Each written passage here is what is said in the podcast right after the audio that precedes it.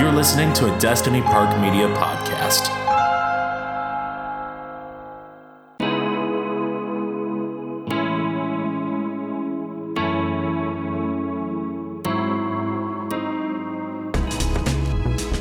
Shut the door and have a seat. It's time for another round of Dadmen. And yes, we are here at episode 2, ladies and gentlemen. Flight number 1. But before I start, I shall introduce myself. My name is Mike Jolly, and I'm here with my homie, Michael Rowland. Yeah, man. So, episode 2 of season 2, to be clear. Yes, we're here, man. We're definitely here. Episode 2 of season 2. But before we jump into the episode, man, how you been? How's the week been treating you? Week has been really good, actually. Really good vibes out here in these particular streets. Yes, man. I got a lot of stuff cooking. I got masters for the new album coming out. Nice. The dogs are chirping and happy, and that's always good. Yeah, how'd they enjoy the little snowfall today? That's right. So today is October 14th, and it snowed a little bit here in Minnesota, and let me tell you, Some people got a little upset about this. There's a meme. It should be expected. It should be expected, right? Shouldn't it? There's a meme where it's like Minnesotans lives in a place that snows all the time throughout the year, and then also Minnesotans when it snows in October. And then it shows a shot of the shocked Pikachu. You know, I saw that meme. That was pretty good. I visually see it in my head now. That's pretty good. Yeah. That's pretty good. The dogs did not comment on the snow. They were not. That's a shame. They were not rattled. But I gotta tell you, I love snow when it's like not messing with your day. Like when it's just a light snowfall, it's chill. It's cool. Mm-hmm. I'm with that. It was pretty. I thought it was pretty. Oh, beautiful. For the morning walk with my dog, it was just lovely. I really liked it. And it actually got me so in the festivities that I got some pumpkin spice holiday nog. Ooh, I'm an eggnog. Fancy. Eggnog boy. So. Oh, really? Yeah. I barely dabble. I don't know.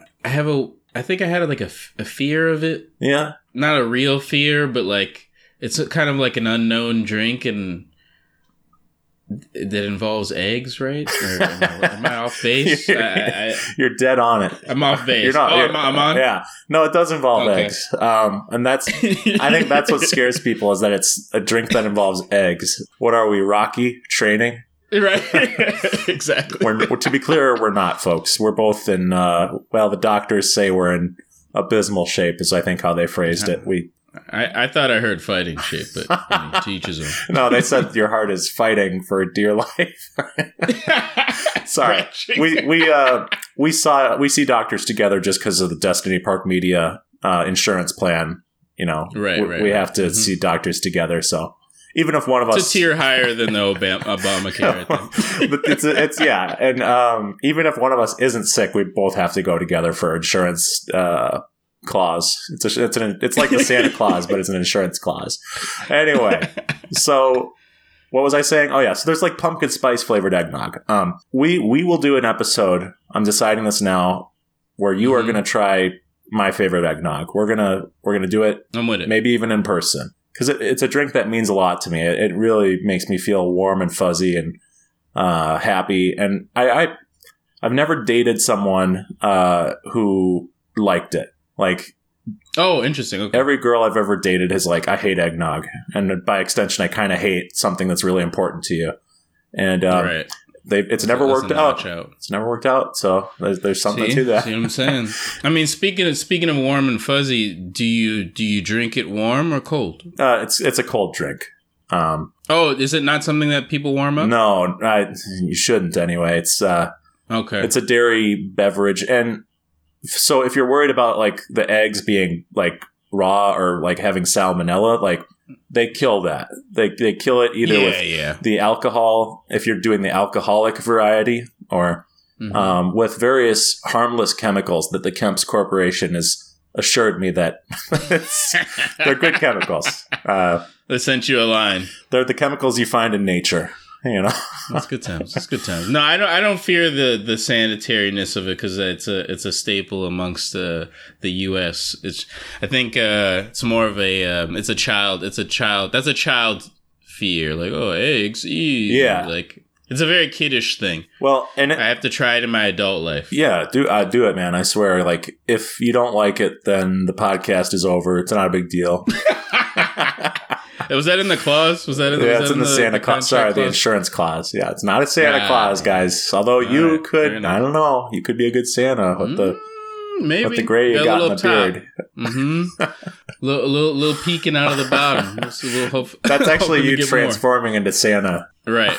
Over the length of the show, as we get to season 7. Yes. You will be Santa.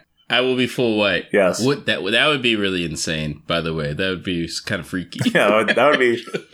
Our fans would have a ball, though. Like, they'd make a video edit, one shot from every episode of Dadmen. Oh, and it keeps doing that really fast. Mm-hmm. Like, I was just thinking about that YouTube video earlier today. That's a classic, where it's the guy... It is a classic. I was wondering if someone did, like, a music video where they're, like, singing along to the track, but it's, like, 1 second is 1 day. You know what I mean? I've seen a video in that similar vein, I swear. I couldn't tell you who it was, though. But when you're saying that, I'm visualizing a music video where, like, the background is moving fast and, like, the guy's standing still and he kind of, like... You know, there's a lot of music... There used to be a lot of music videos, like, in the 90s and the early 2000s of, like... That camera angle where, like, the camera's attached to the person and they're, like, walking through, like, a house party or something. And it's, like, you can see, like, things passing by them as they're walking through and, like, bumping into people. You know, that shit. Yeah. I think that reminds me of that. That's a good point. That's not my favorite filming style, but... Well, no. Let's move past. Well, we'll save that for the bonus episode. Our favorite filming styles. Mm-hmm. Our favorite camera angles. Go. Favorite mise en scènes. Very good, man. Well, I use eggnog as creamer for my coffee. I'm a big coffee fan. Okay, but I like to add a little something for Papa. You know, just something. See, and that is warm. Yeah, but it gets warmed up in the coffee. Yeah, you don't put eggnog in the microwave or on the stove. Should that be an experiment? Should I start experimenting with eggnog? Listen, man, you're barely able to even look at the stuff right now. Just take it slow. Know, just true. Have it cold. That's true. You're right. You're right. Don't jump in.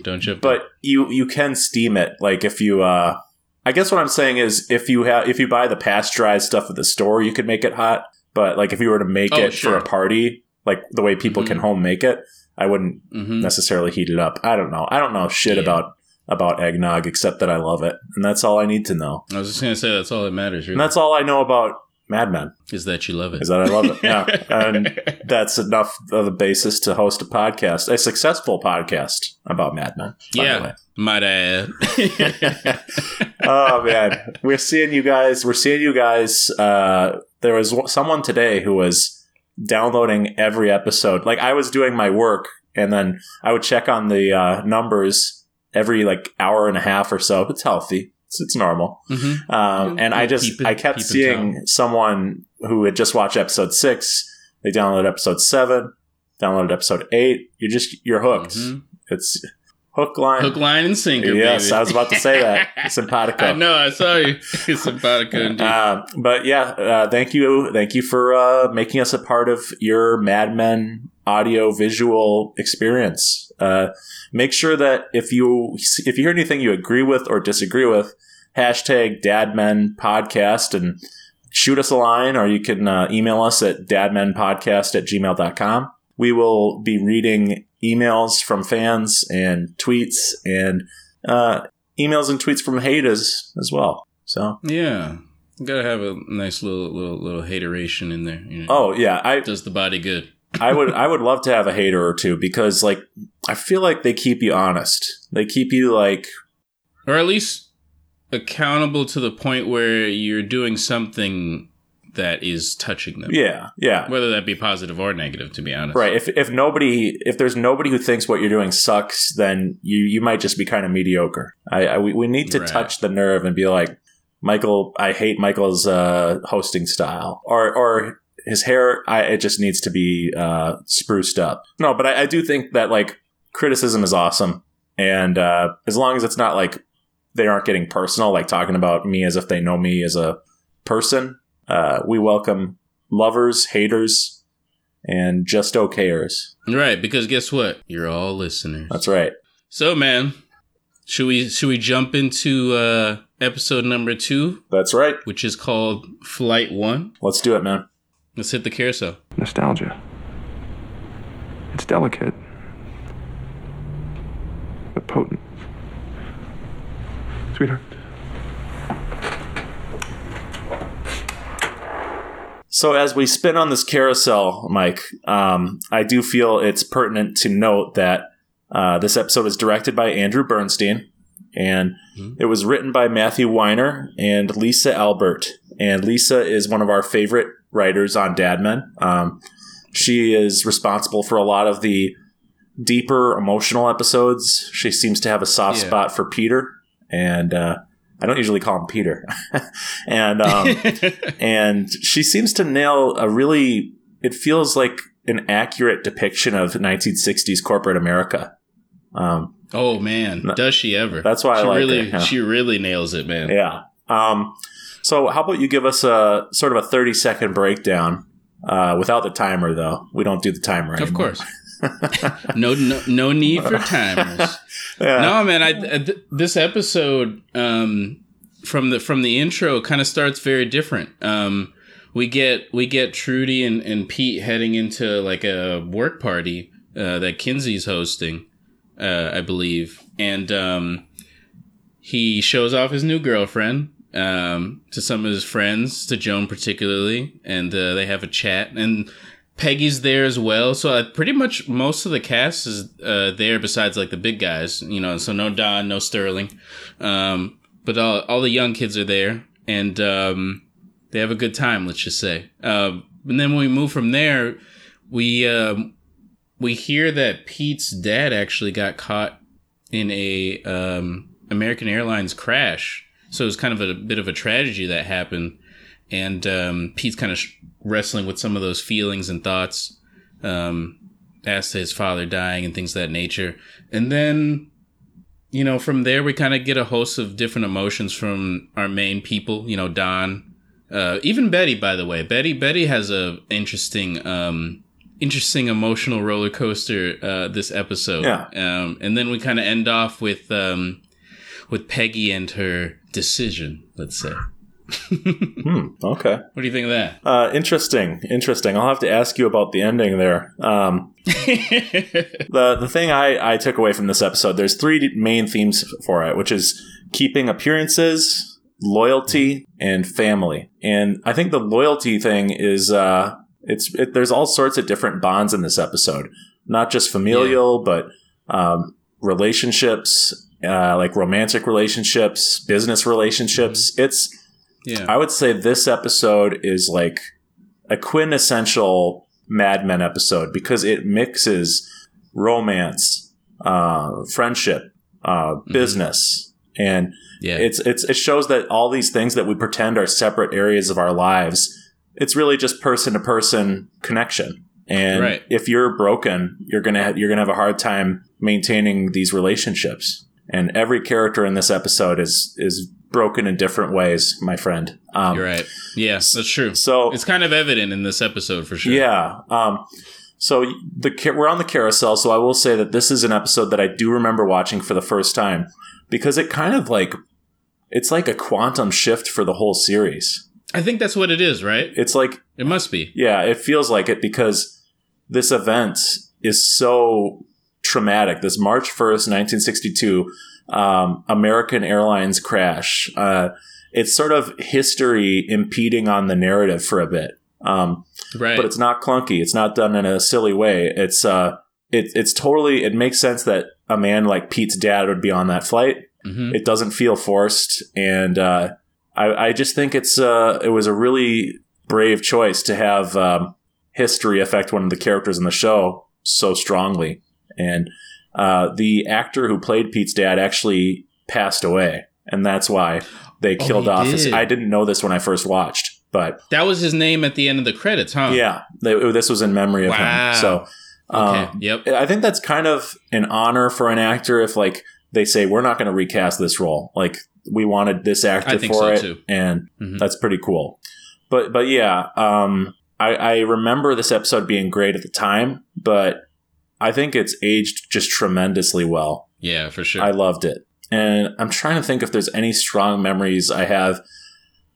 I think that ultimately this one doesn't leave you with that much of an impression when you first watch it, except for that it's the episode where Pete's dad dies, right? But there's so much good stuff going on. The Paul Kinsey apartment party is so memorable, beautifully shot.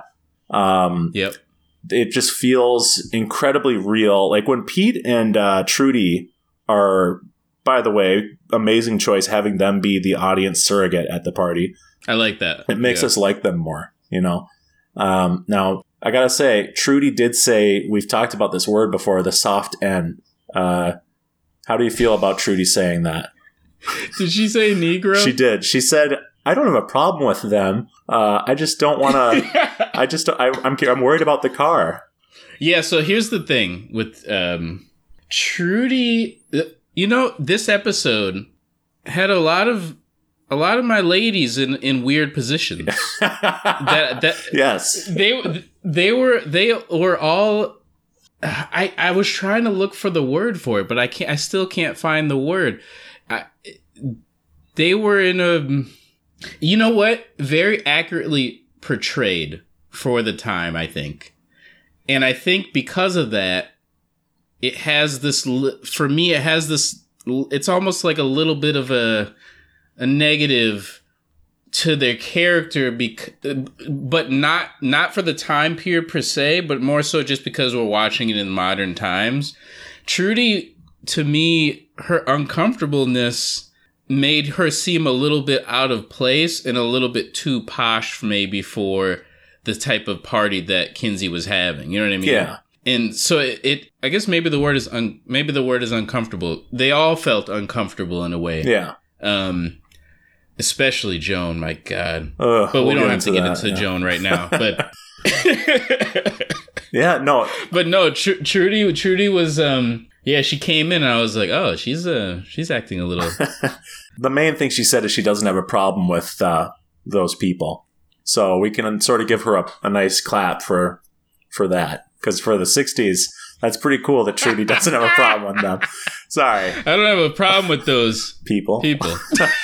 No, she says the soft end, and I sort of gave her a look. I said, hey, all right, don't do that again, though. Right. No. Right, Trudy. I know you look beautiful in this light. She looks so beautiful in this episode. Let's calm down. Oh my God, Pete's so lucky in this episode. I know. He really is. I mean, you would want to bring Trudy to a party. Yeah, man. She's fun. She's a cool lady. I mean, aside from but that's. We've talked about this on the show. The ladies get a chance to be as bad as the men in some ways. Like, they are all given equal characterization. And that includes the flaws. That's only fair. Yeah. So yeah, because why just show the men like, because in history we mostly see that. Yep. It's mostly like the men doing something that's racially weird or like outright wrong. Yep. And you don't see a lot of female interaction, knowing that also exists in their space as well, but it's just not maybe as highlighted as much or is not as overt as much. And again, Trudy is not like she was doing anything like that was overtly like negative. No. You could just feel her uncomfortableness, which is kind of more of like she needs to, people, when I see that, people just need to kind of ingratiate themselves more into a space that feels uncomfortable so that they can remove some of that awkwardness. Yep. It's the awkwardness. That's the word I'm looking for. Yeah. Awkward. They all felt awkward. Yeah. And maybe they should all be more like Paul Kinsey. Yeah. Yeah, maybe. Yeah, maybe, Joan. How about that, huh? Let's not get carried away. So, I got to tell you, man, you want to know how good this episode is? I realize the reason why I've been sort of frazzled for the last few minutes is because this is the first episode of anything where I want to do a play-by-play and go for each scene because each scene is so good. We don't have to do that, but I'm just worried we're gonna miss something because. No, let's hit the beats, man, because there's things going on in this episode, and we are in the carousel, so let's have fun. Okay. So after the party, you know, we get to see Peggy feeling herself and being coy and flirting around, and nothing wrong with that. Nothing wrong with that. She felt Donish to you to me. If Don was a verb. Or not even a verb, an adjective, I guess I should say. Well, I would say she was drapering. She was drapering around. Yeah, there you go. That's beautiful. But yeah, she has more confidence than we've ever seen her before at this party. And the guy she's talking to says, "So you work for these stuffed shirts?" And she goes, "I work with them." And I thought that was really a cool line. Power play. Yeah, it's hot. Yeah. It's hot. I love when they get in that bag where they can like kind of talk their shit a little bit. Yeah, like, especially to a dude. Yeah, no, but she's also just like staking the fact that like she is with them. She's not working for them. It's not. I'm not working for them. Yep. We work together. Don't try to assume just because I'm a woman that I work for them. Yeah. And no, I loved it. I thought it was so cool that she's not uncomfortable with seeing Pete and Trudy at all. Like, she's happy to see Trudy and is friendly to Pete. Like, insane growth. I'm telling you, man, she's just in her. Yes, exactly. She's like in her. She's glowing. She's glowing. Yeah. I love her falling asleep in the dress too. I thought that was swaggy. Yeah. She's awesome, man. And yeah. I think it would be cool if Pete had said, We thought you went to a fat farm. Is that right?" she just punches him. It's like, "Get out of here, Pete. Get out of here." No, Pete. Anyway. No, we don't have to go beat by beat, man. But that's how much I love the episode. Is like I could do that because I love it so much. No, but it's fun to kind of peek into the different moments that are occurring. I mean, we'll get it all there. We'll get it all there. Yeah, for sure. But this episode, we get to know Duck more. And what we learn is that he is someone who plays business kind of in a dirty way. There's under-the-table stuff. There's promises. There's winks. There's, suggestions. And I think it's very interesting that Don is more honorable in his business than in his marriages. He's an artist, and he's dealing with greedy sharks. Mm-hmm. It's so evident. I mean, like, Don is, he goes into a room with the three of them, and they're all just talking about this new account that they're not even like, it's not like the account has been given to them or like, or they're like even like on a list of two or three companies. It's just like a chance to be noticed by a giant company. When you already have something that's there, it's making money. Don's saying all these things, and he's kind of flabbergasted by the fact that they want to just throw it all away for a shot. It's so, How do you feel about, like, I'm on Don's side completely for this. Oh, yeah, me too. The greediness is so, like, apparent and kind of, like, not disgusting, but it's just so... There's no empathy in any of it. No, it's just it's a lot of like, there's a lot of shark. I don't even want to say shark, but it's just a lot of like flippantness about the whole thing. It's like, all right, let's go grab these guys. Yeah, like, what? This shit just happened with the plane. It fell down. It crashed, and a lot of people died. And you guys are jumping to get money. So the thing that Duck says is that he just had a conversation with the guy at American Airlines, and He by the fact that the guy is saying we're looking for a change, he thinks that what they should do is get rid of their conflict before even meeting with them. This is before the meeting. This is insane. Like, it's insanely high risk business. You know what I mean? Yeah. Like, and I'm for the money, yo. And it's but then like I know that you don't get anything without taking risks, but like the risk assessment is like, we are going to lose $1 million client for the chance to get this one that, okay, now if we don't get them, we are going to waste resources and time and money to try to get them. And now we have lost, you know what I mean? Like it's. Yeah. You had an airline, and your plan is to have no airline to hopefully get the big airline. Yeah. So if you fail, now you're just left with no, like, less money and no airline. Yeah. You look worse. Yeah. And when I first watched the episode, let's get into the Pete of the episode, because everyone knows Pete's my favorite character. Yeah, man. And this was an amazing episode for him and Vinny. I got to say, when I first watched the episode, I thought that, like, Duck was just trying to be friends with Pete and just trying to, like, care about him.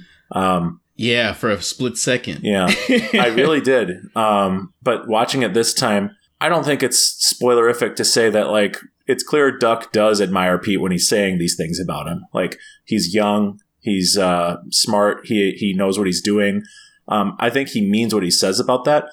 But he also sees Pete as this really great bargaining chip / sort of a stabbing or twisting the knife a bit with American Airlines, that, hey, this is someone whose dad died in the flight that you just lost. Like, don't you want to work with him?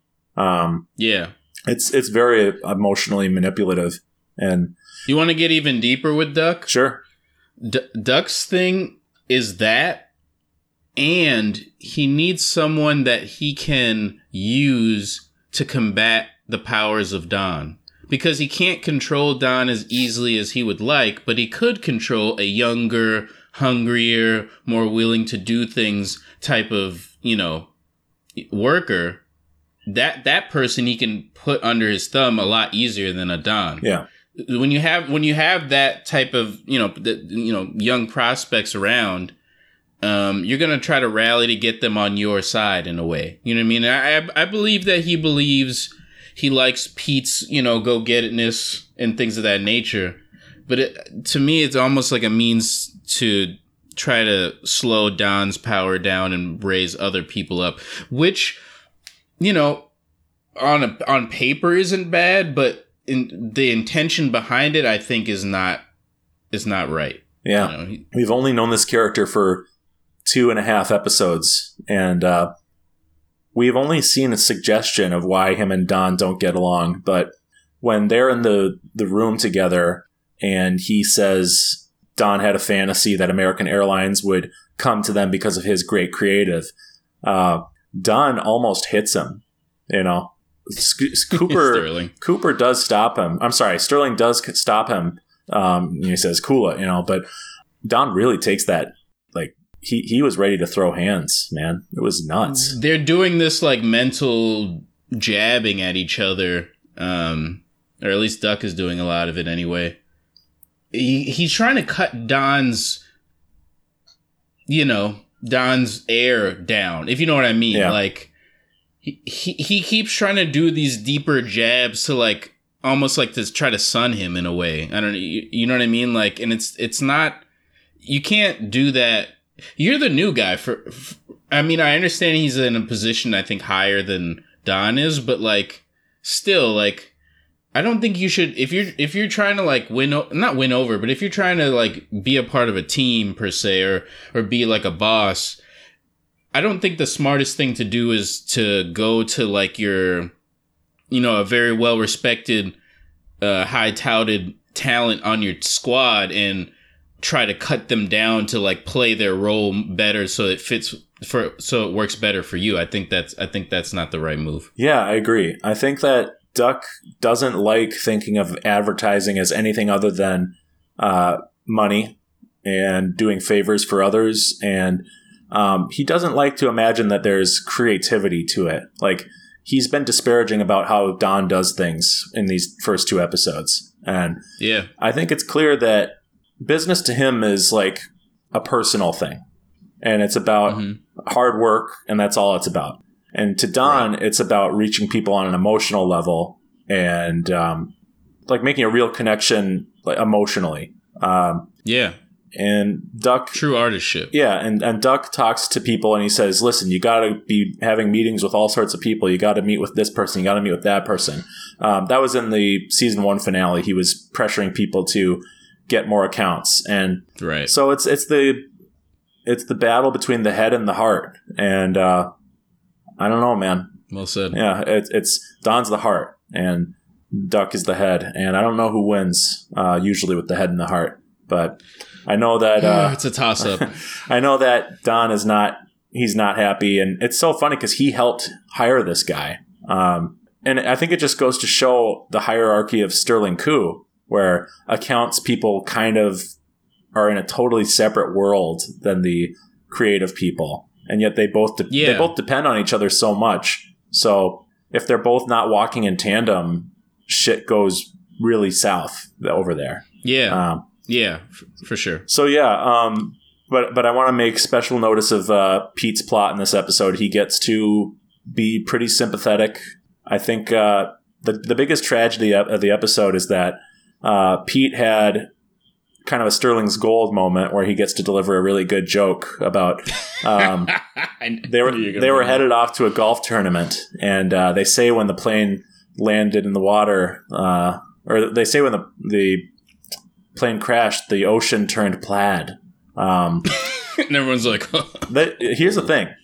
That's one of the only times I think in the series where he gives a zinger and people laugh. And it's funny that you say that. Yeah, because I didn't notice people were laughing at it. I'm like, oh, and okay. Sterling laughed, dude. He got Sterling. Sterling, it's like Sterling's like, oh man, that was pretty damn good, kid. He got it. Yeah, and Pete, I think Pete probably thought this is the best day of my life. my dad died. No, it's before he knows his dad died. I know. Okay. Sure. Okay. So you're saying he's still thinking that even after his dad died? Yeah. He's still like riding high, like even though he's like putting on a poker face. Man, I mean, speaking of that, I don't want to jump too far ahead. I know. I'm trying to walk on tippy toes because I know that the stuff with Don and Pete. We'll talk about that for your stuff, but yeah, for sure. I'm trying to think. I mean. For me, this. You want to touch on Joan? Why would you say it like that? I am introducing that. a new segment called "What's Joan Wearing?" Oh my god! And Joan in green, chef kiss. I thought. I mean, the costume design. I swear, like every couple episodes, like they just keep stepping it up. Maybe every episode, even from season to season, it's just it's incredible. Like, they're really nailing people's like energies, their look, their vibe. Like, thank you for bringing that awesome. Up. Everyone's outfit had personality this episode, and you knew about them. You could, if I was watching Mad Men after like channel surfing, and I stumbled upon a scene in the episode, I could pick up people's vibes based on their outfits, the performances of this episode. Yeah, I it's a very confident and self-assured episode, and it's like the show knows what it is now. You and I don't have to check in and go, yeah, this is like super close to Mad. This is Mad Men. Yeah, we're in Mad Men territory. Yeah, now. It's five Manhattans, by the way. Like for me, it's just no contest. It's one of the best episodes of the show, I think. Ooh, very nice, very nice. Yeah. I sit at a 4.5 for me. I thought this was really strong. Okay, this episode is. I wrote the plot thickens. This is definitely the plot thickens episode. There's so much, which I love because, like, especially coming from that's the first episode. This one is there's a lot going on. There's a lot that's exposed, and there's a lot that's starting to kind of reveal itself about each character, which I really enjoy. And you kind of get a better, you're starting to see more of the layers. I think this is what I'm starting to notice. You're starting to see more of the layers of each character. They were never flat to begin with, but you're getting varying degrees of these people. Like you're not going to put all these characters in a box. And I think that's why some of the ladies in this episode and some of their some of their style and attitudes in this episode kind of felt awkward to me because it was a little bit of a different layer than I'm used to seeing from some of them. And with that, I kind of want to jump into Joan's whole vibe this episode, man. Okay. Beware the Ides of March. That's what I would say because it's a March 1st episode. But yeah, let's talk about Joan. I don't think she fits into any one of our segments. So yeah, let's. What do you want to say about her, Joan? I mean, what can I say? I mean. Can I say something? Yeah, go ahead. So this is why when like you or other guests on the show have like talked about how Joan is so great, there's part of me that always thinks of this moment. Okay, this is what pops up in your head. Not like as in like this makes that her not great, but no, of course not. But it's a mark. It's devious. It's really, really mean-spirited what she does in this episode. Oh, so, man. Yeah. We want to make sure we give proper context. Paul Kinsey and her used to date in season one. We don't know for how long because it's in the background of the show.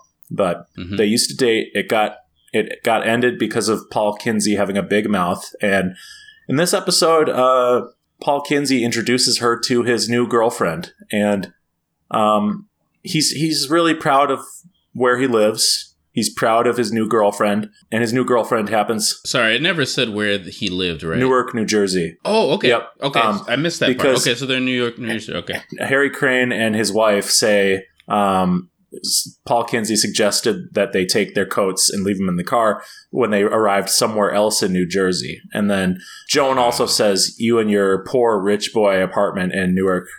So Paul, we've talked about Paul. He's a very affected character. He tries to put out an image of himself as very progressive, very open-minded, and he's not afraid to slum it and hang out with black people. He's talked about the story where he was in a bar with a bunch of black people and he thought that was a great story and nobody in the office cares about the story. Paul's dating a black woman, which it's 1962. That's probably something that he knows is going to turn heads, and he wants people's heads to turn. So when you first see the scene where he introduces his girlfriend to Joan, you're thinking, Joan doesn't care about this. Like, why would she? Why would she? She moved on from being with Paul. She didn't, like, he wasn't the one, as she says even later. But he gets called over because he's being an obnoxious ass and having an apartment party, and his neighbor smells weed, you know, and the neighbor's going to narc. And he says, don't talk. I mean it. Don't talk to each other. And, of course... Right. Joan and Paul Kinsey's new girlfriend, Sheila, they do talk. Joan is asking Sheila about her work. I believe she works at a grocery store, right? Or assistant manager. Yeah. Which, it's a good job. And Joan's like, well, don't worry. You'll be driving a station wagon there someday, and you're going to be a customer someday. And that's like, okay, condescending a bit. Yeah. But Joan then sort of goes and sort of stabs at her a bit verbally and says, well, it's so great that you and Paul are together. When he and I were dating, the last thing I would have taken him for is open-minded. And her face, such an eye roll. Sheila's face, I think her name's Sheila, by the way. It's Sheila. Okay. Her face is like super awkward, super uncomfortable, feels kind of bad. Yep. You don't know if Paul told her that Joan and him have dated, but it's a really weird line for Joan to say. And it gets worse from there. You can elaborate on how Joan conducts herself throughout the rest of the episode. Yeah, just, that whole interaction was a lot of kind of foot and mouth, and a little bit of a dated viewpoint of the situation, I think. She kind of showed her age a little.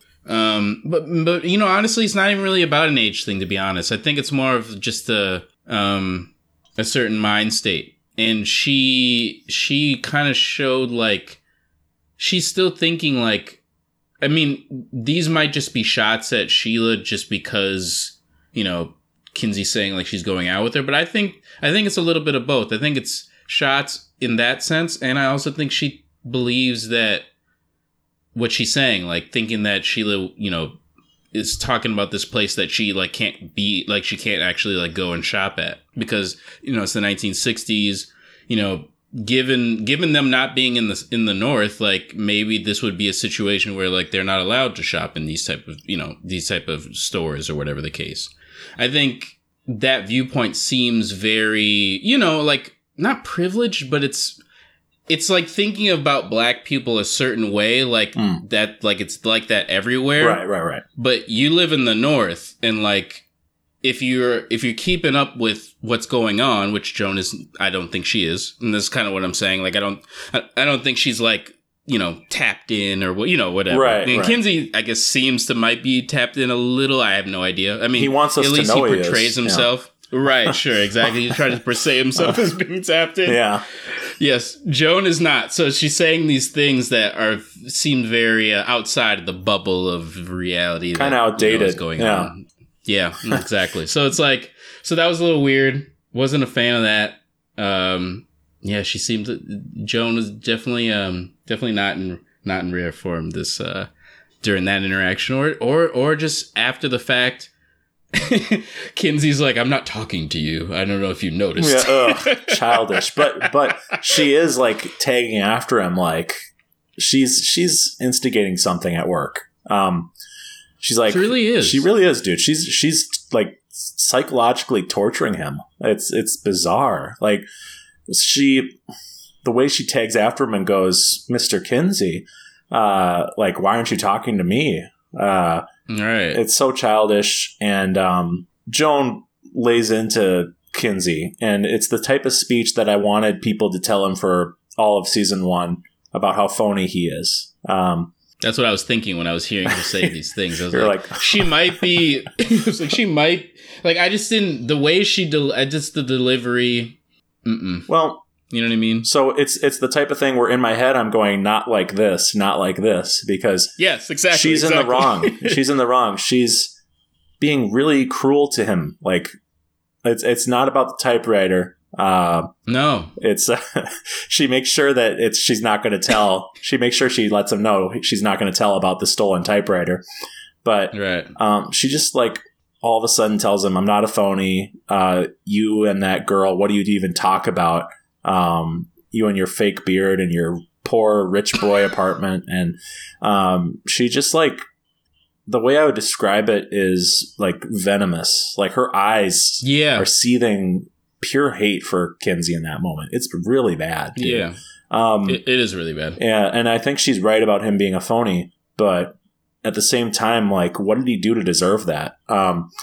My theory, Jala, is that the reason she's mad is because she is realizing that she was used by him the way Sheila is being used, as a trophy to make him feel better about himself and to brag about. Because she told him the reason why it ended is because he had a big mouth. So I think there's some baggage there. And I think there's a little bit of like really weird jealousy in there. There is jealousy, like some weird ass, like. But she has a boyfriend, right? This is what I'm saying. Like, this is why it's weird jealousy, because it's like some BS. Like, oh, I have to have the power in our interaction. So like, if I'm on the back foot because now you have somebody that you know that cares about you or whatever the case, I'm no longer somebody you can, you know, try to steal away, or like the attention goes away from me. It's all this attention shit. Like, yeah,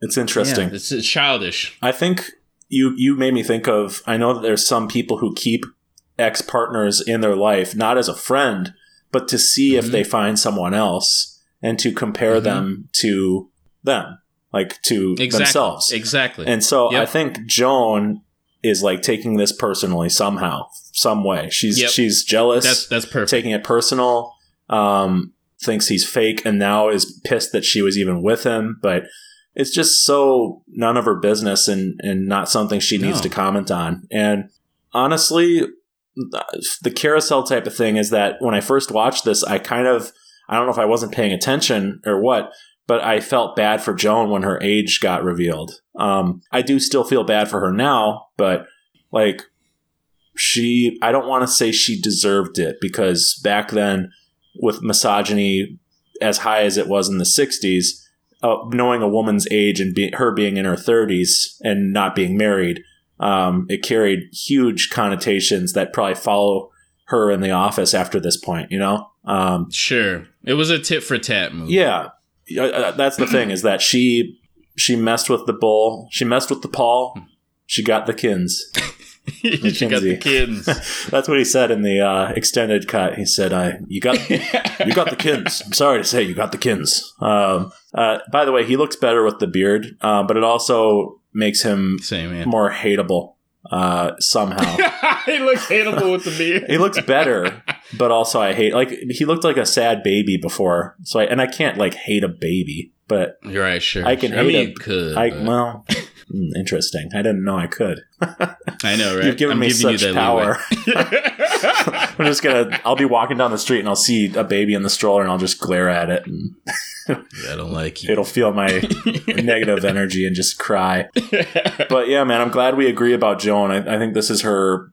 by far her darkest moment in the first two seasons. I used to think that it was stuff with Peggy, but a lot of that comes down to sort of a mothering tactic or a tutoring or mentor style. But this is like just trying to hurt someone. Yeah, and just for the sake. Someone who isn't that important to you. Like, right. It's not like...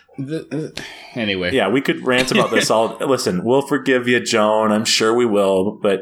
if I can forgive... I gave you props on your green dress. Mm-hmm. You know, that was great. If we can forgive Pete for what he did last season, I think we can forgive Joan for this. But of course. It's this is more of a, I'm not mad, I'm disappointed. I'm definitely disappointed. It's a tough thing to watch. Yeah. Just because we love Joan. We love Joan, but if someone were to say to me, "Is she your friend?" in this moment, I'd be like, we're not close. We're not. You know, we're working on. I'll get her home. I'll get her home. Yo, everyone's like, "Collect your friend." We're not close is fucking amazing. That's like a. That is fucking hilarious, though. We're not close is a really great side skirt to that question. Yeah, because it answers it, but it also shields you. Yeah, it's a way to. It's like when Pete says, "I bear some of the responsibility as well." I love that. What's our next segment, Mike? Yes, we are moving into Michael's relationship nook in pied-à-terre. Let's take it away, buddy. All right, let's get in the relationship mobile. So I would say. The thing about this episode that I noticed this time around is Don and Betty are they've lost it. This is a far cry from season one, Don and Betty, which was bad. The vibes right. I'm getting, dude, is that Betty has kind of thrown in the towel. She's not there emotionally for him at all. She's so angry. She's so perturbed. I agree with you about angry, by the way, because she's the way she's talking about Bobby. What? She's very the kid thing is so weird. Yeah. I hate that. This is her negative trait shit that I hate. Why is she dumping on the kid? Yeah. What's the point of that? Yeah, she's in a really cranky mood in this episode, but. The vibe I get is that Don, after what happened in season one, he values her and the family more again, but it's it's too late. Yeah, the family's already in this, his relationship and how he fits within the family, structure is all weird. It's it's destabilized and his wife is... Don just staring at her while right. She's just dishing in front. This, I hate this feeling. I've seen. I know it. It's not. That's not a great vibe. To be in a space where you're sitting and then the other person is kind of digging in, unjustifiably too. Because she goes on to explain oh, he stole. He cheated on the thing. He took it from his book.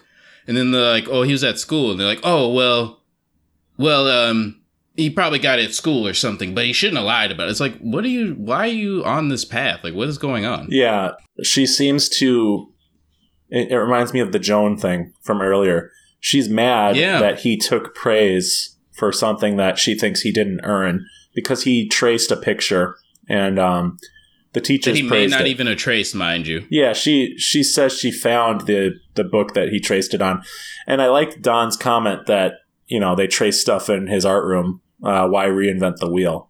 That was cute, by the way. Yeah, Don was trying to do that thing where he softens. Yeah, trying to take away some of that edge that Betty was bringing. I don't know why. You know, she had this edge, and he was trying to soften it by slipping in these lines about his son and stuff. Well, and things. His conversation with Carlton about that. Here's the thing about Don. He has this weird sense of right and wrong, and Mm-hmm. He knows that Carlton's being gross when he's talking about that teenage girl that babysits for him. Right. He's not on board for that conversation. It's interesting. He's just letting the man talk, honestly. Yeah, and the Carlton character is one that is nothing compared to the character of Carlton on Fresh Prince. Not at all. That's for sure. But anyway, no, man, I in terms of relationship stuff, that one really bugged me. It's like, how did this happen? And then you remember all of season one and you go, oh, yeah, it all kind of gradually happened, didn't it? And Betty is I think she's still angry about what happened in the season one finale, you know? And the line where she says, I don't need a book to know what little boys do. And Don looks at her like, that's a great moment. He looked at her. I love his look, because his look is like very like, all right, you think like, you know, like, you kind of let people kind of not bury, like, he knows that she's kind of speaking in a way that's like, all right, I'm going to let you get away with saying that, but that was a weird, you know what I mean? Like the way that she said that, and you know, her attitude, by the way, in this episode is very realistic to like life, mm-hmm. because like, obviously we're not following them day to day, but given what happened in season one, she would only be getting more and more kind of disgruntled with her feelings about what she knows about kind of what's happening in the background, the therapy thing with the doctor, the distrust in that, the not going to the Thanksgiving. All these things would start to add up, and you would just be kind of like mad at the person and kind of carrying that around. And she says she knows he has affairs. Like, she accepted it at the end of last season. Yeah, and without knowing that he does. You know what I mean? She's never caught him. Right. But she knows. Like, she knows him well enough to know. And she's seen the signs, and she's seen the phone bill. By the way, I'm sure she found other, like, things besides the number she called that looked weird. But she gave up after hearing the therapist on the other line, because it's like, that was so traumatic. She's like, oh my God, I'm done with this. Like, this is so horrifying. Right. Yeah, that's true. But yeah, she's darker than she was last season, and it's tough to watch. And when the relationship is near the end, usually the people in it don't fight anymore, or they don't. I shouldn't say fight, but they don't have like uncomfortable conversations anymore, because it's not worth it. They don't have the energy. And when Betty is talking about Carlton and is saying that he's lucky, her friend gave him another chance, and Don, he doesn't really give her any energy. He just says, listen, Betty, I'm not going to fight you. Like, I'll say whatever you want me to. And, and she's kind of tired too, and goes out on the porch and is just seething. She's seething. Yeah, she was seething. What happened to these two? These two from the carousel presentation to now, what happened? This is what I'm saying. And you had mentioned it, I think more so. Don was kind of trying to make, you know, now that he's like detached away from Rachel and Midge, like he was like, all right, I'm going to try to make my way back to center, but it's already, it seems a little too destabilized from like all of what has gone on. You know what I mean? And but it's like he doesn't want to do the real work. Right. He just wants, he wants to just crawl back in. He wants to just waltz into his old slot at the table. And he doesn't want to have any hard conversations. That's true. He doesn't. No, you're right. He just wants to have the perfect diorama of a family life. Mm-hmm. And then he wonders why it's not satisfying. And then he uses the unsatisfying way that it is to justify his actions. Well said. He didn't have sex with this waitress, the server at the Asian restaurant. Yep. But who knows, man? Maybe we'll find another Rachel Menken. Maybe. I thought that decision by Don was rare and interesting. Yeah, it was. It was interesting. I think maybe he wasn't in the mood after he had kind of gone through a breakup with that. By the way, that was like a breakup scene with the client. That was like, that really was. The guy was so hurt, and I felt for him really bad. When he told Don that he actually, this is embarrassing, but he actually believed that they would grow together and stuff. It's like, fuck, wow, that dude, really was a relationship-ass conversation. It was. That was so crazy. Yeah. It was a breakup. It was a, and Don really, if only that guy knew how hard Don fought against this. I know. I feel like Don, like, if I were on the other end, wouldn't you see that? I guess you're hurt by the fact that it's happening, so you're not looking into the empathetic face of some, like, you on his face. He knew he didn't really want to do it, like, right. But I don't think the guy he's being rejected. He's not even thinking about that shit. He's like, I believed you. He's in pain. You know what I mean? I think what the guy's problem is that he was told that Don Draper was Sterling Cooper. Aha, and Don's power by this happening, Don's power has been diminished at work. Yes, that's what our good friend Tuck. I mean, sorry, I don't know why I would call him Tuck. It's Duck. It's definitely Duck. But that's the thing. His power is being diminished by Duck, and that's what the guy is telling him, is that I actually believed in you, and I believed the myth of Don Draper.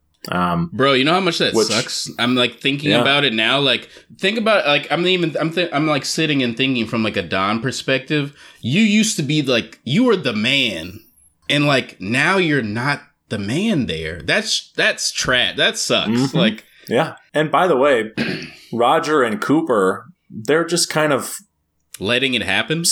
They're sitting on their ass. Like, both of them are really lame, just super lame in this episode. And what is Cooper eating? He's done this twice.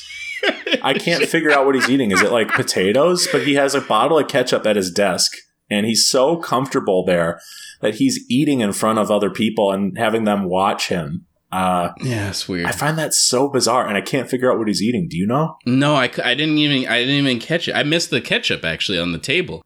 I was like so focused on, you know, the image of, it was a 3-against-1 situation in that office, and I was just like fixated on that whole thing. And it's like, I'm really glad that we agree about that scenario.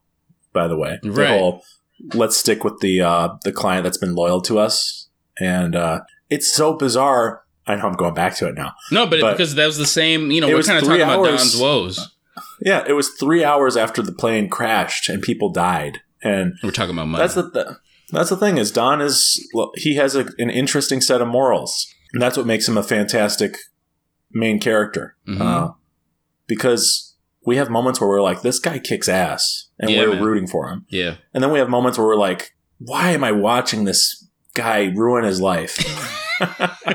Why? This is so depressing. You know? Yeah, that's true. That's true. He's very conflicted. But yeah, I think that I want to talk about Peggy before we move on. For sure. Let's do it. I really got so, first of all, props to Lisa and Matt for nailing a family visit, because they really did. Sometimes you will visit your family and they will spend a lot of time ripping into you for not visiting enough. Oh my God.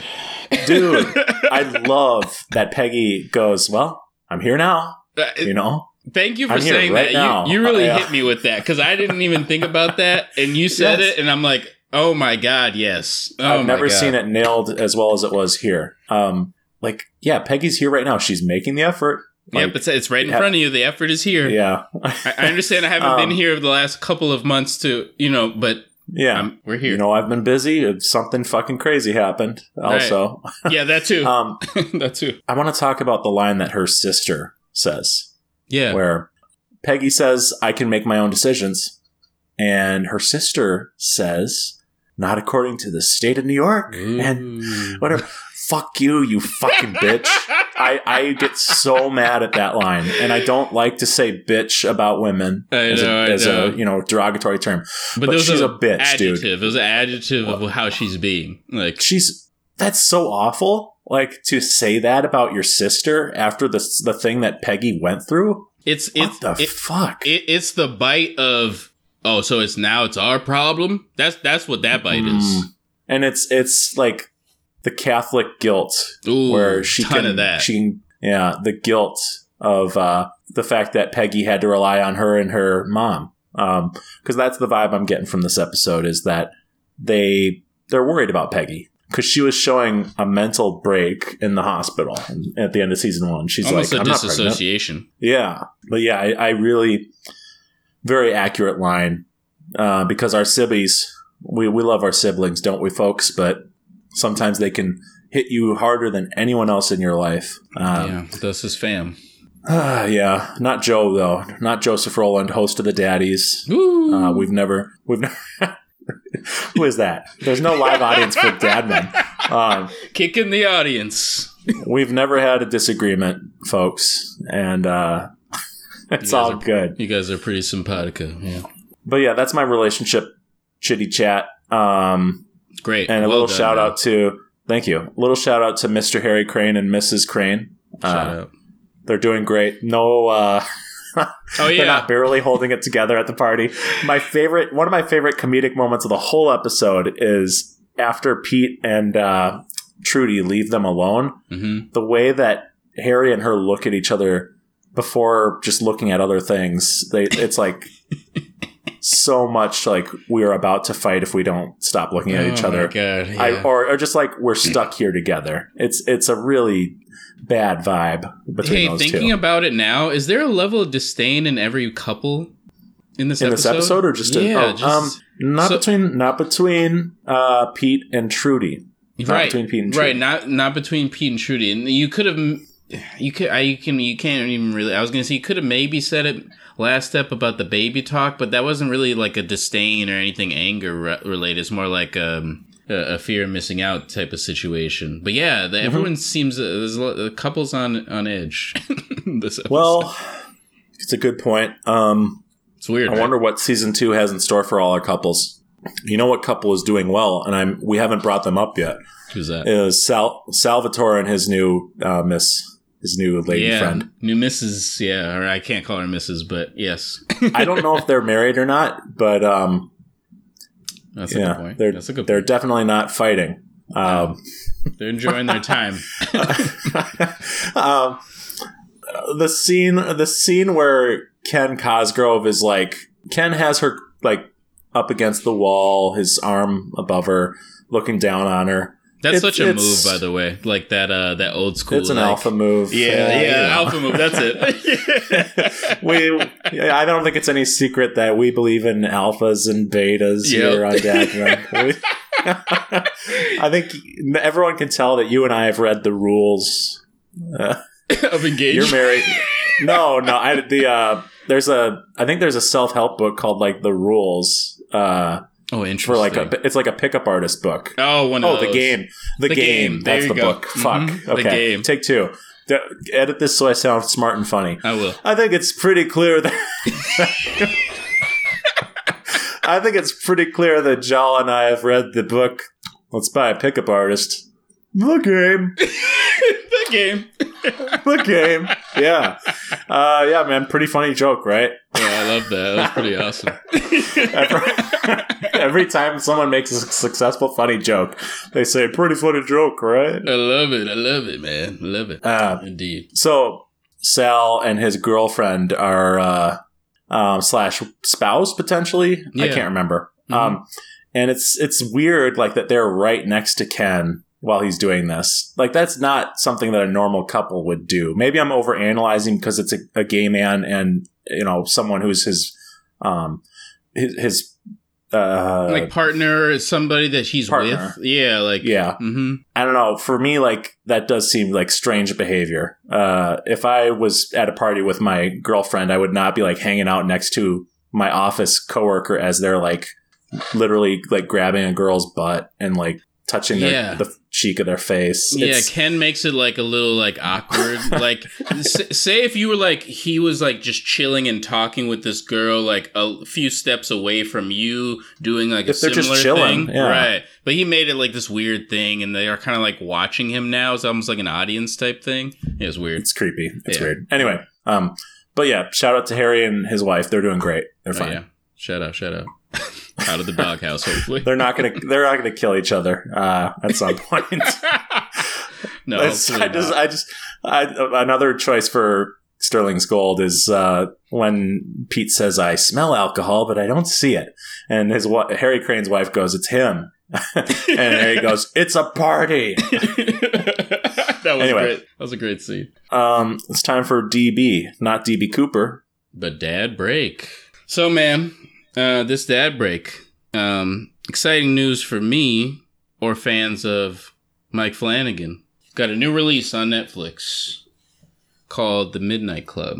And funny enough, me and the wife, we were able to binge watch it before this episode. I wasn't even actually planning that. That wasn't like a thing where I was going to be like, I'm going to watch this whole series so that I'm ready for the show. But it would just happen to kind of keep going on episodes until we got to the end. Not a super long series, very short, like 10 episodes, but really good. The Midnight Club is about a hospice home full of terminally ill teenagers. This is an adaptation of a book called The Midnight Club.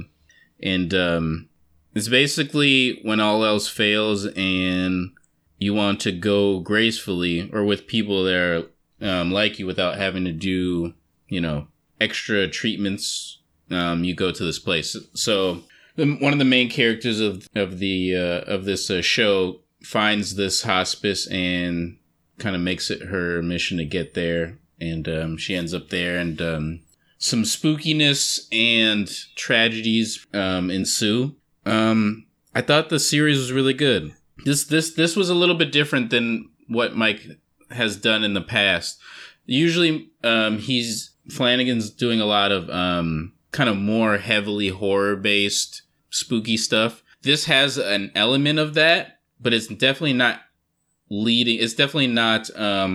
biggest portion of the show. I think this show is more about this show's really, this sounds funny, I'm saying it's not horror and stuff like that, but this show's really about death, which sounds but I'm kind of more meaning it in like the encompassing idea of death, how you get to death, the trials and tribulations that we have with death. And it's actually more emotional than it is scary, I would say. Cool. And yeah, it was a pretty good watch. Oh, by the way, the show is actually set in the 90s. So there's this funny thing about, Mike, we're in our 30s now. We lived in the 90s. We're gonna start to as we go on through time, we're gonna start to see these visuals about how the 90s were and like portrayals of the 90s. And on this, I noticed that there's this, this is not a knock, but it's something I noticed. There's this interesting thing that it looks like the 90s, but since I know what the 90s felt like, it didn't feel 90s. It just, right. It was wearing 90s clothes. Like there's something about watching a movie or a show from the 90s that stands out as being from that time period. And that's the difference between something that actually was made in that time period to something that's trying to look like that time period. It was really interesting. Yeah. Like it's probably what people experience, like when you see a lot of like 70s stuff, like people that actually lived in the 70s will probably tell you like, it probably looks like the 70s, but this didn't really feel like what the 70s felt like, or the 60s. You know what I mean? Like the time period. To give you some perspective, like the 60s are to the 90s what the 90s are to the 2020s. Crazy, right? You know what I mean? Like, yeah. For us as kids, we'd be watching a movie like Stand By Me and going, oh, yeah, this is from way before I was born. And now kids are growing up and watching a movie about the 1990s and saying, oh, yeah, this is from way before I was born. Right. So it's like, yeah, we're old. I like what you say, though, about how it's not horror, but it's based on death, or it's about death. Because one thing that I'm trying to do better about is to not view death as like the scariest thing possible, and to like make peace with like whatever it is, but potentially complete non-existence, and like making peace with like the fact that at one point I will make a transition to. Right. Not being around anymore. And, right. It's a heavy thing to think about, but it's I do think that it is possible to at least accept it, and I'm working on that. Yeah, I've been doing that lately. It takes time, and And it's kind of hard to know like where we even stand in that space without either thinking about it heavily or like experiencing near-death type things to really have that, you know, that thing about it, you know, that lack of fear or, you know, total fear. The show, I think in that way is beautiful. And, I thought the storytelling was fun. You know what cool. I will compare it to, speaking of the 90s, this is kind of like a more emotional and serious version of, do you remember, Are You Afraid of the Dark? Yeah. That is this, but that is this with the element of death and like more realism and more emotional weight, because in the show these kids sit at a table at night at midnight and tell scary stories to each other. Oh, and so they they take turns telling a story each night. Neat. So, okay, so it is episodic, kind of. Mm-hmm. Yeah, so each episode kind of has like a story that they told as part of the episode, and then the episode obviously exists outside of them telling those scary stories. So there's an overarching story in addition to the scary stories. Exactly. Okay. The scary stories is more of a side thing, and but it sells it as that show. It's fun. That it really reminded me of that. I was watching. I was like, "This is like Are You Afraid of the Dark?" Fun. I swear, yeah. Maybe I'll watch. It's a fun one. There are some cry moments. Not for me. Not to say that, like, I don't cry, but I'm not putting my business out there. Al knows. She had some cry moments in it, because there's a lot of heavy stuff that's being talked about in it, and also being a parent, it's an interesting watch too. From that aspect, so that's a warning to anyone gonna jump in. The show is very heavy in that sense. But well done, really well written. Obviously, since this is an adaptation of a book, Mike kind of had to ride that line. Uses creativity. Obviously, wrote the screenplay and things of that nature, but you still have to kind of follow a basic overarching story plot line that's surrounded by the book, so you could tell while watching it that he was within his field of knowledge for this story. So that was cool. But cool. I recommend it though. I recommend it. And as a side note to this conversation, Netflix again. I don't see advertisement for the show on the front page. I haven't seen really any advertisement in the listing of things that are coming out. This is my issue with, and we've talked about this, but this is the issue with Netflix and some of their shows and creators that they have, you know, that produce content for them. They're not always being highlighted and being exposed to the overarching, you know, like Netflix watchers. Like I'm a fan of this guy. I pull up my Netflix. Usually there used to be a thing where Netflix would have like a big poster, or not poster, but they have like a big preview thing of a new show that just came out that they did. There was none of that. Like even on premiere day, like, and I think that's unacceptable. I know, man. Especially for like, this guy is rocking with you. He's done like 4 strong shows with you. Like he's definitely one of your guys. You got to promote the stuff. You just got to. Yeah.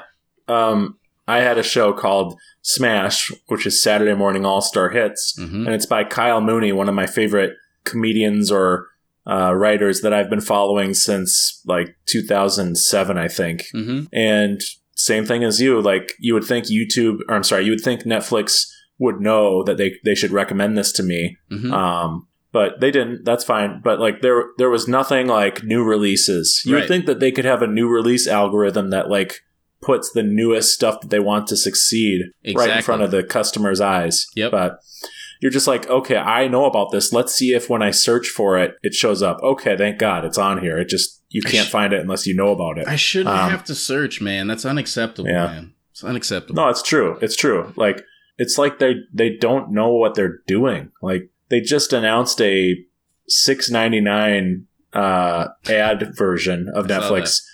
and it's going to be 720p. Up to 720p. 720p? I didn't see that note. Yeah. That's if you have a large television, do not get the ad version of Netflix. That sucks. 720p. Yeah, dude. Even YouTube is like well beyond that now. You know? Yeah, you can get variations of resolutions, man. Yeah, no, it's. I learned my lesson about not talking shit about Netflix, because as soon as I like really ripped into them, HBO Max turned into the house that's just burning down, and the dog in the middle is me saying this is fine. It's absolutely horrible what's going on with HBO Max too. I don't know, man. We had this like golden era where we had a bunch of different streaming services with tons of stuff, and now it's like the quality of the content is going down. There's less stuff to choose from on each service, mm-hmm. and with HBO Max, like they were bought out by a complete fucking dipshit who is ruining what made HBO Max the best service, and they are changing it from like a platform for original ideas to a platform for stuff that makes money, like, and that's it. And there's no room for any moderate hits. All these Cartoon Network shows they got rid of were like getting lots of hits. I have no doubt about that, but it's by the guy who runs Discovery. And the merger, he's in charge of HBO Max now. Okay. And they do shit like 90 Day Fiancé and yes. Before the 90 days. And then Pillow Talk, which is the worst show on the fucking planet, because it's literally cast members from other seasons of 90 Day Fiancé watching the new episode of 90 Day Fiancé that just aired. Oh, and it's, God. You're watching people watching the show you just watched. Like, this is insanity. This is like pure insanity. At what point do you start to respect yourself a little and go, I can't watch this. I'm literally watching someone get paid to sit in a bed and watch a show and make stupid comments about it. It's like you're watching dumb people who aren't funny and know nothing. Holy shit. All right. We're out of here. Let's do the next segment. Oh, that's amazing. That's fucking amazing. I didn't know I had so much hate in my heart for Pillow Talk, but it's stupid. It sounds ridiculous. Like, it is, literally sounds ridiculous. I'll show you some clips once we punch out the clock here. But there's nothing going on. It's just closer to Idiocracy, honestly. It's scribbles. Okay. Yeah, Idiocracy is a good point. With all that said, I think it's time for the Fatherhood Corner. Daddyocracy. Daddyocracy engaged. So, man, we gotta break down the Pete and Don talk. I knew you would, my friend. It was so interesting on so many levels. Let's just start it off like this.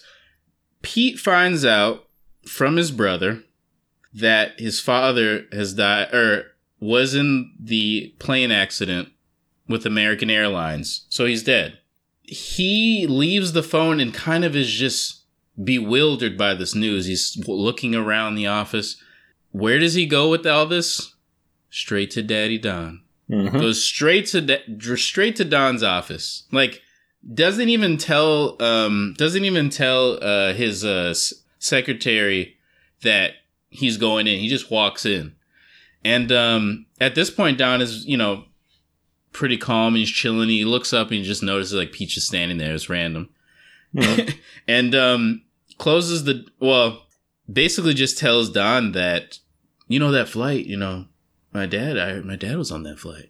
And from there, it's this interesting conversation that Don and Pete have where Don is almost in a weird way trying to tell Pete how to react to a tragedy, because Pete doesn't know how to react to it, because to him, it almost has no feeling. He doesn't know what to do because he almost is outside of himself, is saying like, I should be distraught. Like, it's my, it's my, like, looking on paper, this is my father. who has now passed away tragically. But in reality, and I don't know if it's really delivered as heavy to the watcher of Mad Men, but him and his dad don't have a rapport that is positive, to say the least. Yeah.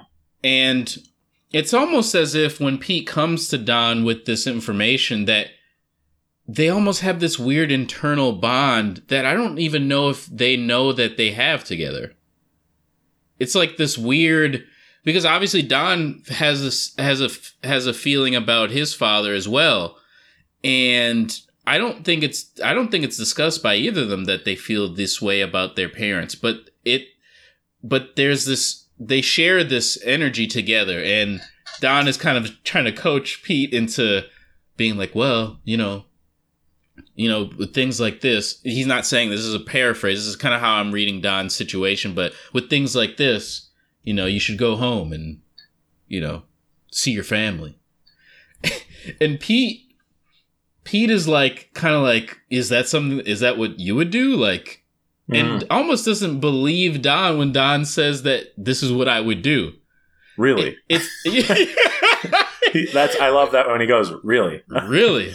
Really? And like, Don goes, yes. Yes, I would do that. Yes, I would. Well, but it's also, I think it's just showing how Pete needs Don. Like, how much he looks to him as a, like, icon to model after. Because he's going to Don because it's very interesting, because it's kind of a shocking thing coming off of their relationship at the end of season one. Yeah. And yet somehow the show makes it make complete sense, where he's like, who do I respect?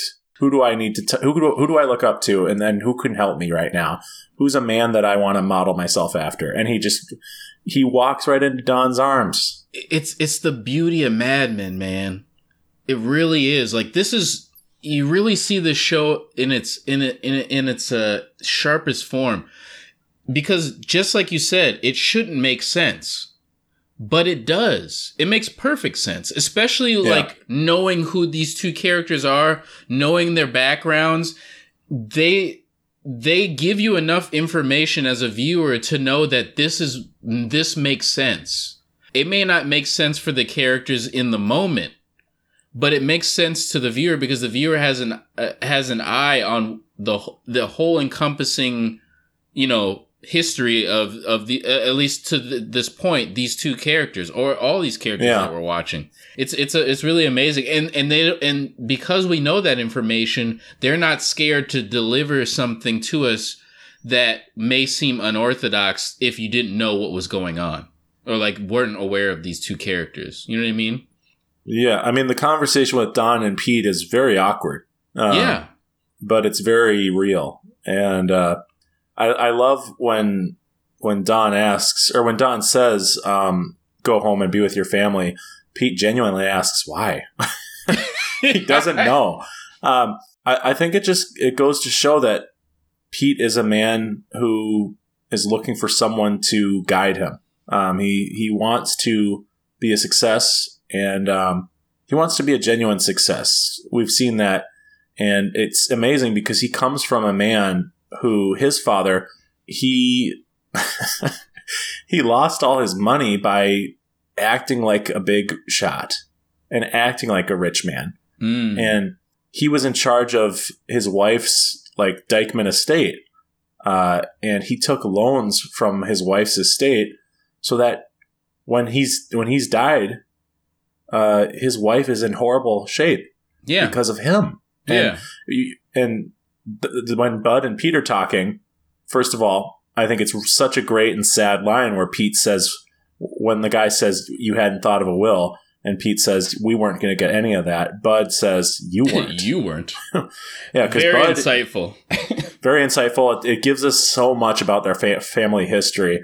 And Bud's right. Like, Pete and his dad, they don't get along, but for some reason, Bud and his parents get along. I don't know if it's because he killed that, or he didn't kill the girl, but he hit that girl on her bike in Montauk. And then I don't know, man. That's just so sad that man. That's you know what? That's Peggy and Pete both had a sibling like needle them this episode. Oh, good point. Yeah, man. Interesting. Yo, Lisa Albert, man. And Matt, so, and Matt. And Matt, thank you. And Matt. And the rest of the writers in the room. Mm-hmm. To be clear, again, I just got to make sure people know there's other writers besides like the main writer credited on a given episode of a television show. Of course. But they finesse it. They finesse it and they get to call themselves the main writer of the episode. Yeah, absolutely. But you can tell when they finessed it. I just, you know, there's going to be some guy on the Dadmen subreddit that's going to say, these guys think that well, Matt Reiner really read every word. Yeah, man. He wasn't even in the writing room, buddy. He wasn't even in the writing room. I was there, actually. I was a janitor. And then someone says, no, you weren't. I used to clean up after him. Then Matt Weiner logs in and says, hey, who are you? And then the guy deletes his account. It's just deleted on his deleted user. Somehow there's a reply, but it says deleted user. Deleted user is so funny. Hi, Matt. Sorry. I don't actually know you or the cast and crew.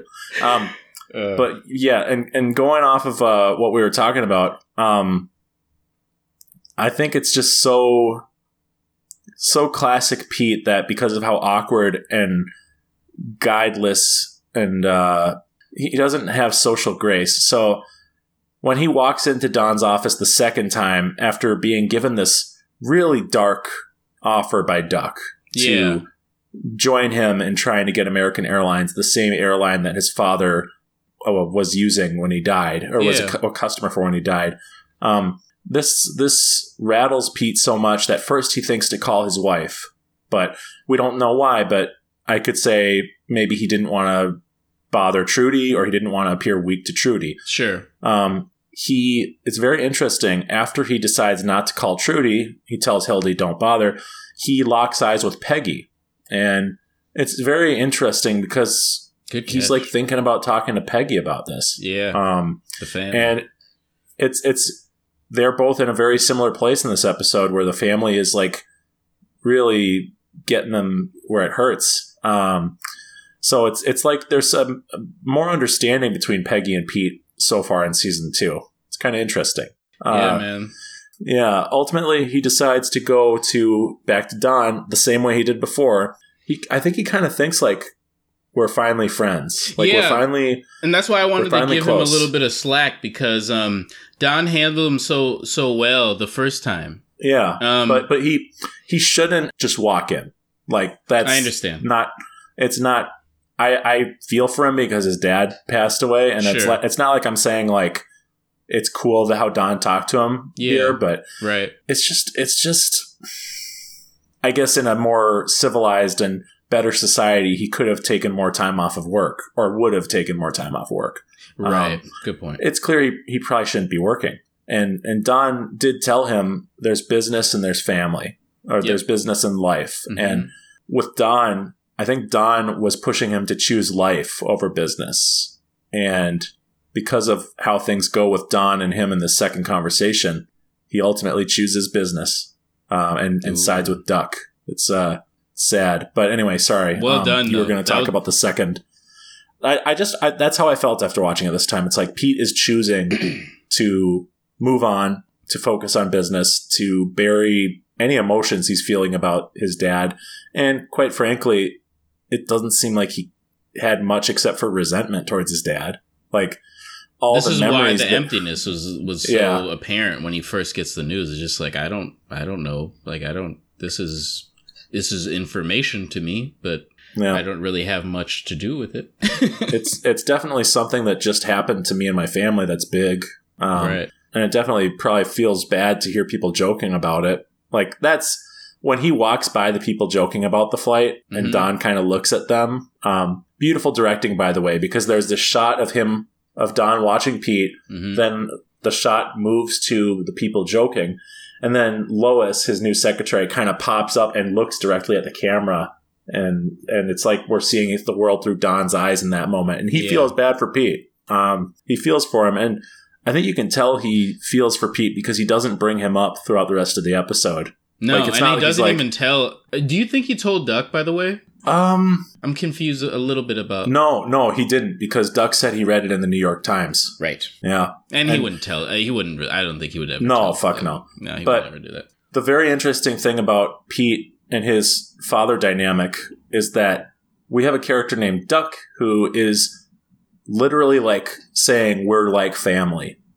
You remember? He tells Pete, we're like family. When he said that, I was like, oh, that's an interesting choice of words. He's doing an outreach attempt and literally saying, like, I respect you. I think you're great.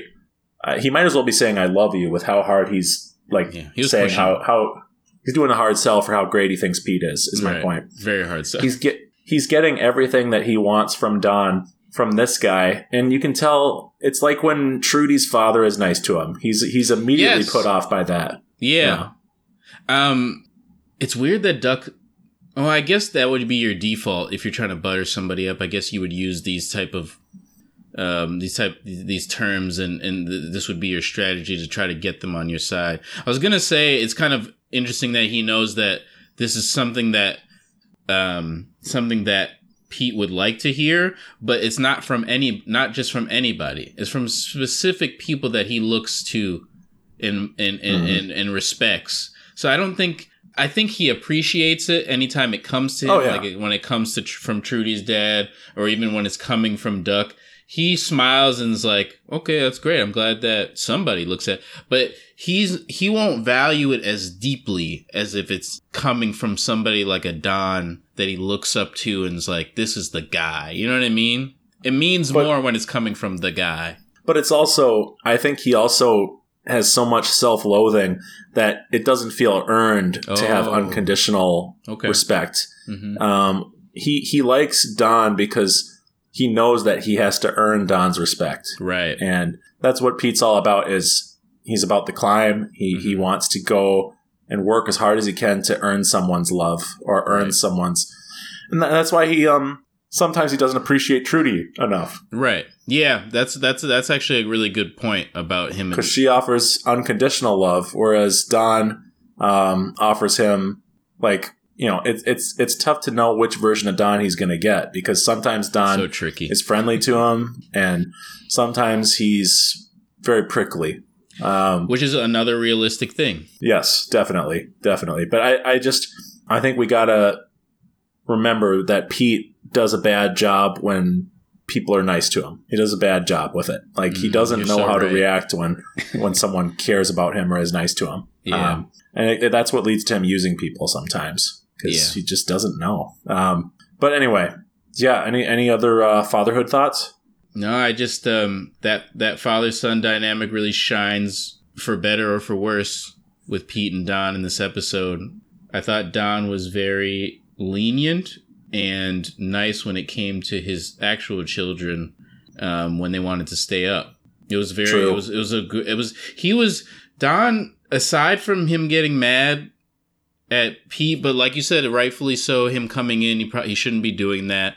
Don was really, he was so commendable, man, this episode. He was really, this is like, if you wanted to like clue somebody into Don, like this would be like a episode you show them, like, this is who Don is in a way. Like, this is at the heart, this is who Don is. I'm going to show you him. Here you go. Like, and you see him kind of play out, and I thought it was cute that he kept the kid, he let the kids stay up, and he had Sally making the drinks, so I thought it was so cute. Funny. Yeah, so cute. Super cute. Had the boy eating the candy. He was letting them kind of do the kid thing. Like, this was such a, I just love it. Not the boy. That's sorry.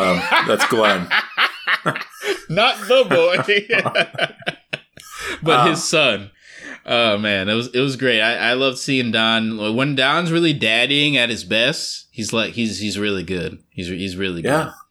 There's a divide between him and Betty and how to handle the kids, by the way. Did you notice that in this episode? I know, man. I really hate it. It's Betty has this old school mentality of how fathers should work in a household. And Don knows how that style does not serve children. Good point, Mike. Good point. That's a really good point. Because he had a harsh upbringing. And it made this doesn't work. Betty, this does not. I wish they would talk. Don't you wish like he would just like... Imagine if he told her, by the way, I grew up in this environment and I was beaten and treated terribly by my parents, and didn't make me stronger. In fact, it made me feel like I had to run from all my problems. Yeah. Because I was so scared of the traumatic abuse happening again. Yeah, Betty. Does that make sense? Doesn't work. Yeah, does that make sense to Betty? And then Betty's like, well, he traced George Washington. Man. Yo, she totally fucking would do that. She totally would do that. It's like she's Bobby's sister and she's tattling on him in that moment. Yeah, literally. Fucking A, man. The childishness, man. I can't stand it. It's such a pet peeve. It's, you know what? In this rewatch of Mad Men, in this watch of season 2, it's like, oh, that's why Betty's kind of annoying sometimes. Mm-hmm. Like, we're remembering. Yeah, mm-hmm. She is. It's weird, man. I thought she like had a positive progression throughout the show for some reason. I guess I remembered it differently. Or I remembered it with like rose-colored glasses. Sure, but sure.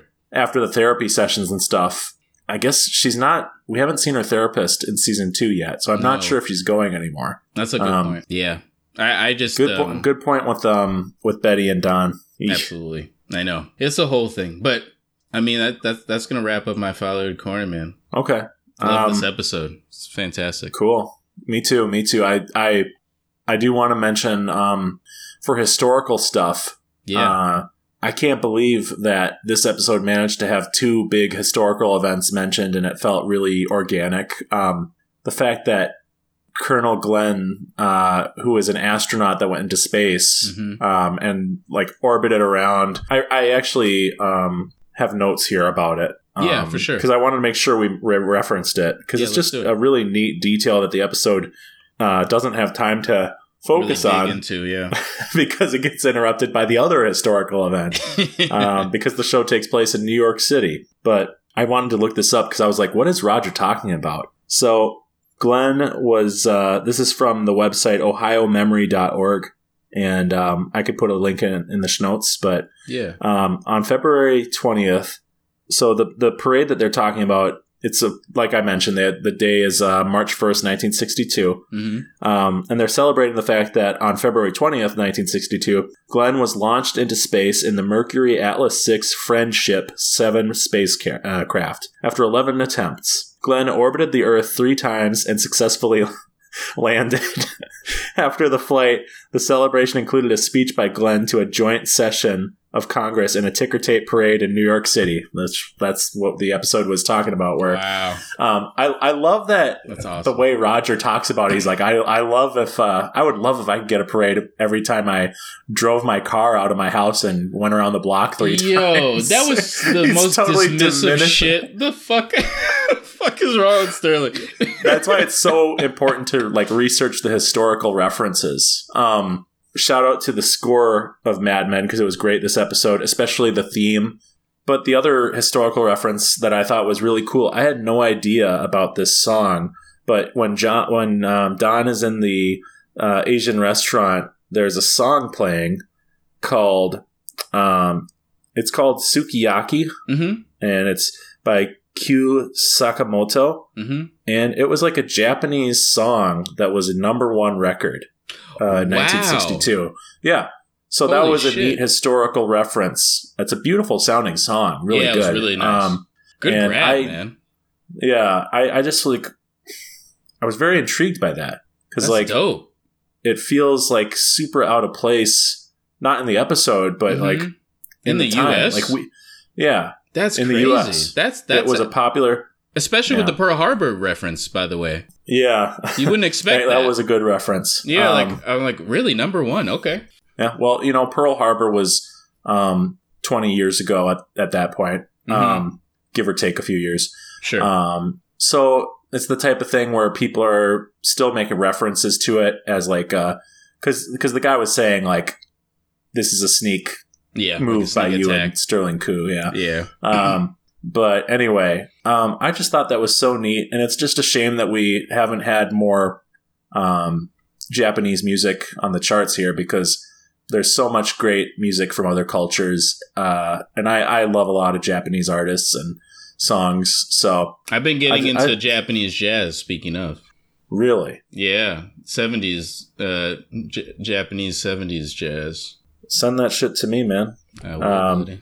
In the U.S., Sukiyaki, this is from Wikipedia. Okay. In the U.S., Sukiyaki topped the Billboard Hot 100 chart in 1963.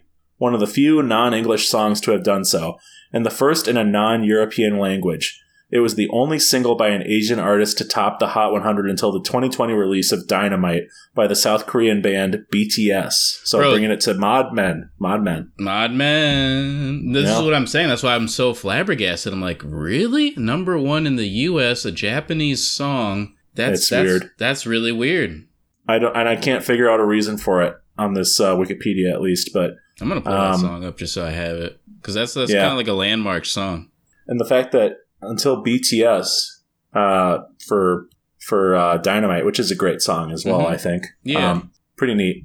So neat note to end the episode on. I think it's a really cool Mad Men, and it shows how much progress we've made since the '60s, where we have this whole movement of K-pop hitting the American public and causing these immense fandoms, and I think it's kind of cool as long as they're not like getting into fights on Twitter. That's all that I care about. Just play nice, everyone.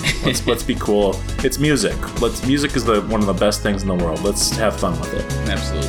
All right, that was another episode of Mad Men in the books. One of my favorites. Loved it. Yeah, man. So, with that said, the medium is the message. That's Adios, Don. Everyone. Don just yelled at me. See you guys. This has been a Destiny Park Media production. If you like the show, please make sure to rate, review, and subscribe. For more content, you can follow us on TikTok, Instagram, and YouTube. We're going to be posting video clips of your favorite podcasts, as well as glimpses at new music.